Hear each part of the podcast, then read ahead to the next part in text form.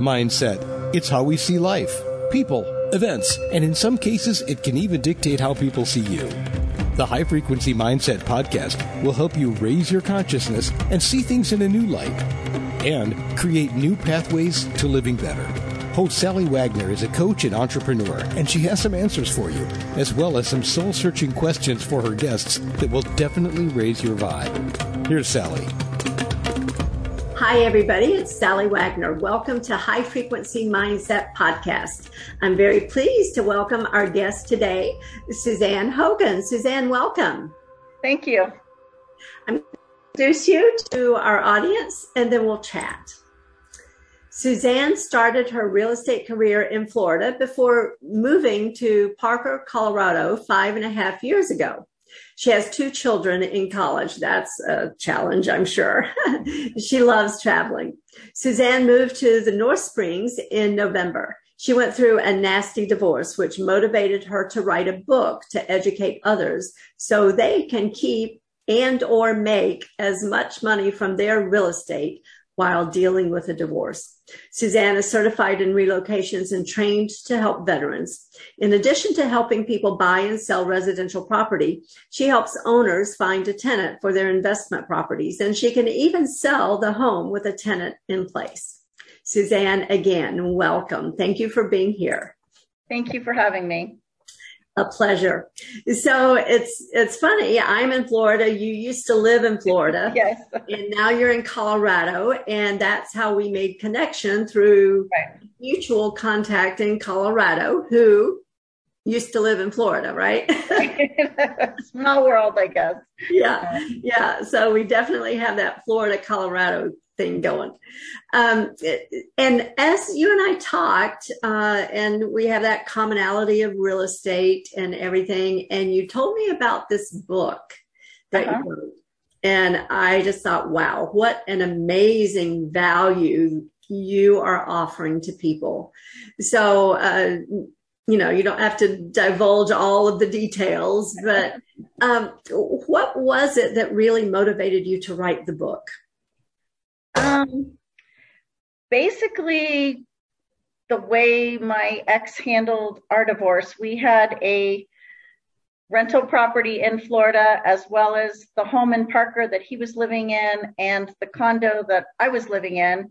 Um, our names were on all three homes and all three loans.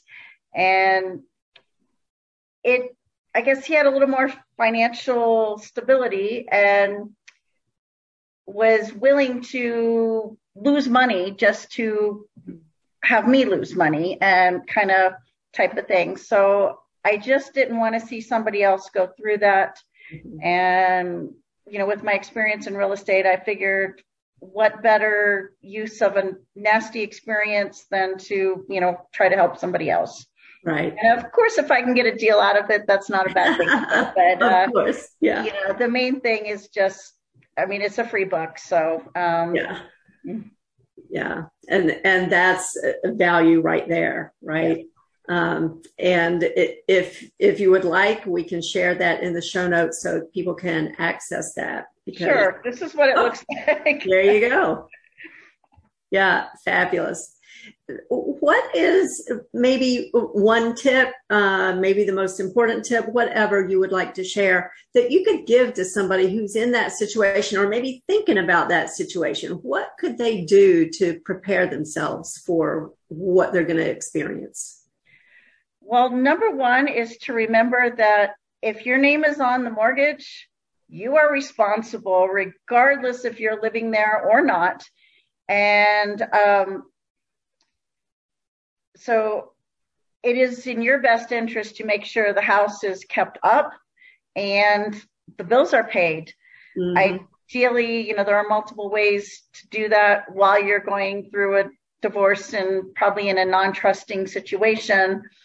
But, um, you know, that is just my biggest warning to people. Luckily, I would I did know that, but I've yeah. seen clients that didn't. And it affects your credit. And if you're trying to potentially buy something else, mm-hmm. you know, it's just really important that you're aware of that and what your rights are.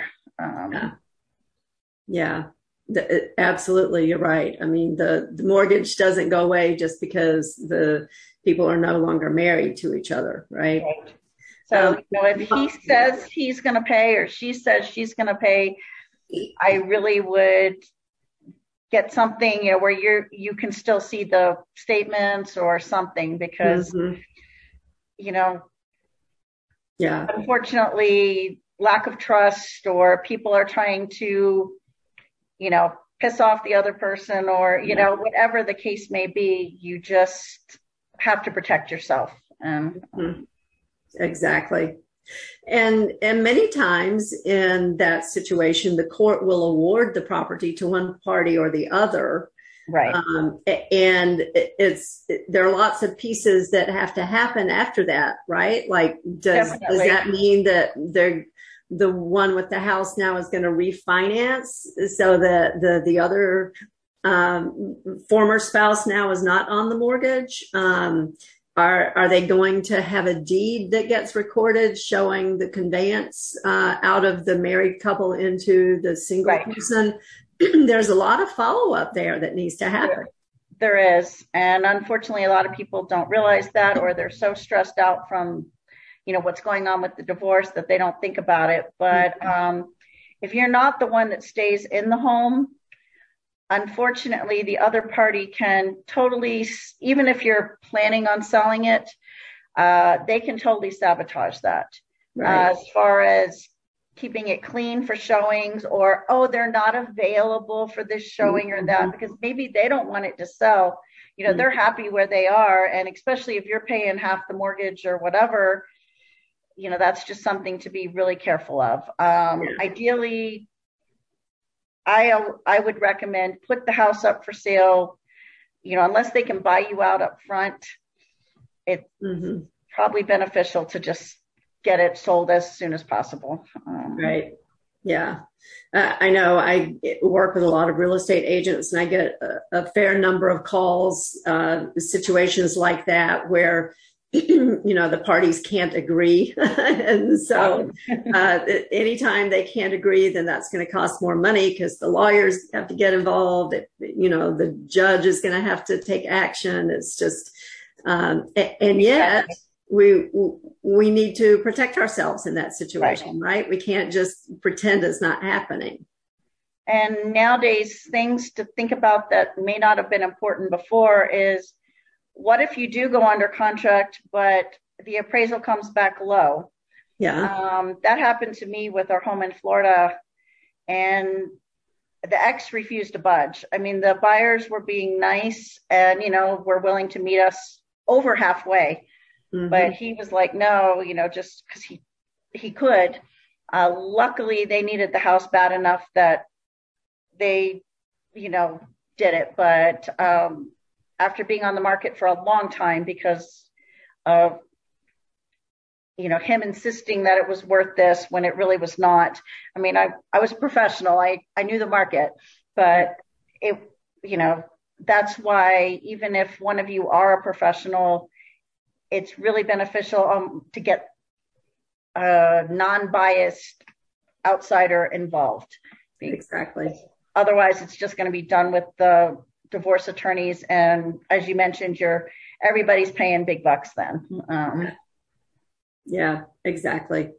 Um, so I, I think uh, the lesson in all that is, it, to the extent possible, keep the emotions out of it, right? Definitely. Deal with it as a business. My, my colleague and I like to say, uh, in the absence of knowledge, emotion rushes in to fill the gaps. And, um, it's perhaps as a professional as you are, it's easier to come from a place of knowledge. Um, somebody who's not in that same position, they don't have the knowledge, and it's going to involve a lot of emotion. Exactly. That's what kind of one of the reasons that led me to the book. So I'm like, if I was taken advantage of, so to speak, mm-hmm. and, you know, could only fight so much. And I, I knew, I mean, I, I was knowledgeable about the market. I knew, you know, a lot about real estate and everything. But so as you mentioned, some an outsider could totally be swayed by emotion and, yeah. you know, so forth. And that's something too. Make sure you talk to a real estate person um, and get an evaluation of the property. Don't just let the other person tell you, oh, it's worth four hundred thousand dollars. And when it really may be worth five hundred thousand dollars, and they're going to try to buy you out at the lower amount. Exactly. So it may be worth paying an appraiser to come out and actually do an official appraisal if you both can't agree on, you know, what the realtors are giving you, you know, estimates for the home. Right. Exactly. Uh, excellent suggestions. What's another tip that you could share with people? Uh, you mentioned about the mortgage, which is a huge thing, right? Yeah. Because credit issues will follow you for a long, long time. Exactly. And if you're yeah. hoping to buy something else, if you're, you have a current late pay, that's a major no-no. yeah. Um, I would kind of go back to finding a non-biased uh, representative. You know, don't use his best friend who's a realtor unless you can trust them, or vice versa, you know, her connections. You know, if you have to go out and find literally somebody that you don't know, or, you know, get references from those other people that you can't agree upon, um, and go from there. Yeah. I, in my case, I had ex coworkers that I recommended, but because I knew them, that was not a sufficient, um, mm-hmm. you know, person for the yeah. home in Florida. Sure. Well, and, uh, you know, many times in a divorce situation, the one or the other uh, people, they're going to get custody of the friends, right? Cause exactly. Friends are like, I don't, I, can I be friends with both? I don't know. Uh, and so, it, you know, probably ideally you use somebody who's not a friend. Exactly. That's why I said you can ask those friends for recommendations. Yeah. But probably not unless you both are very comfortable and mm-hmm. trust that person. I would go elsewhere. Um, yeah. And don't do it yourself. That would just, I know so many people used to be like, oh, I can sell a home by myself. And I did that before I had my license. I didn't sell it as much as I could have gotten with the help of a realtor. And second, if you're going through a divorce and all the stress that's involved with that, you don't need the added aggravation of selling your home by yourself. Yeah, so, exactly. I mean, it, just think about it. Are are you doing your own divorce? Are you are you exactly. representing yourself pro se? Or I guess that's redundant, but you, you know, uh, so why would you sell your house yourself? Mm-hmm. Yeah, and yet people do, right? I you know, I just talked to a, a F S B O uh, a little bit ago, so uh, all kinds of things, but. Excellent advice. We we want to be able to rely on professionals, right? Because it, it's a very stressful situation, to put it mildly. Exactly. And why add even more stress uh, when you are thinking, contemplating, doing something that you have very little knowledge about, right? Yeah, yeah, yeah. Um, can I tease another tip out of you? Can you share sure. something else from your book? Um, just uh, basically, you know, on that same line, um, you want to use, you know, professionals for everything. Um, and one thing to be sure of when you, with your mortgage, you know, yeah, we talked about that, but what about your um, homeowner's insurance? You want to make sure both your names are on that, because if something were to happen, say there was a fire or whatever, while you were in the process of selling it, if only one party's name is on it, guess who's going to get the money? Yeah. And maybe legally they have to get it to you, but it would just add more complication to things versus... if both your names are on that, and I, I would recommend that even for parties not in the divorce situation, so you don't have to deal with that down the line. Right. Yeah, because, I mean, there are all kinds of situations that could arise where that could be a very important issue. Sometimes people's names aren't on the actual mortgage. They are just on the on the deed. And, you know, or if you got it because of community property or things mm-hmm. like that, you do want to make sure you're always protected. Yeah, absolutely. And uh, that reminded me again, you know, if if the court has ordered or if the parties have agreed that one party or the other is going to take sole ownership of the house, make sure that deed gets recorded. So definitely, you know, talk, talk with your lawyers, make sure they have a follow-up mechanism to ensure that it's going to get done. I know, I believe in, in some, I mean, this is not my area of practice, so I'm just kind of reporting what I've heard. Um, I believe in some cases, the divorce attorneys can actually record the judgment that shows the disposition of the house. And so if for some reason they're not able to get a deed, or maybe they don't want to do a deed, that would be sufficient. But make sure you talk to people to ensure that that happens, right? Definitely. Um, I know myself, I, part of my divorce decree or whatever was that I was supposed to refi the condo in so many months, which as a ten ninety-nine employee and having recently moved, that caused issues. Mm-hmm. Um, and then the, I guess, extenuating circumstances was because we still, my name was on that property that we were slowly selling in Florida. Yeah. That was preventing me from refining. Mm-hmm. So um, make sure you look at the whole picture, because yeah. you may not be able to refi as soon as you think, if you have other extenuating. And if I think, I mean, he literally felt like he was trying to pressure me where I would then have to sell my, my condo and be out on the streets, so to speak. Yeah. And, you know, we don't want that for anybody. Exactly. And, it, you know, it, keep in mind that it, it's a, a litigious uh, relationship at that point. Right. And people are not looking out for each other's best interests. And so you need to focus on what's in your own best interest. Exactly. Yeah. And I know a lot of times people think, oh, well, you know, the kids, we don't want to separate them or whatever, you know, like, oh, that's their home.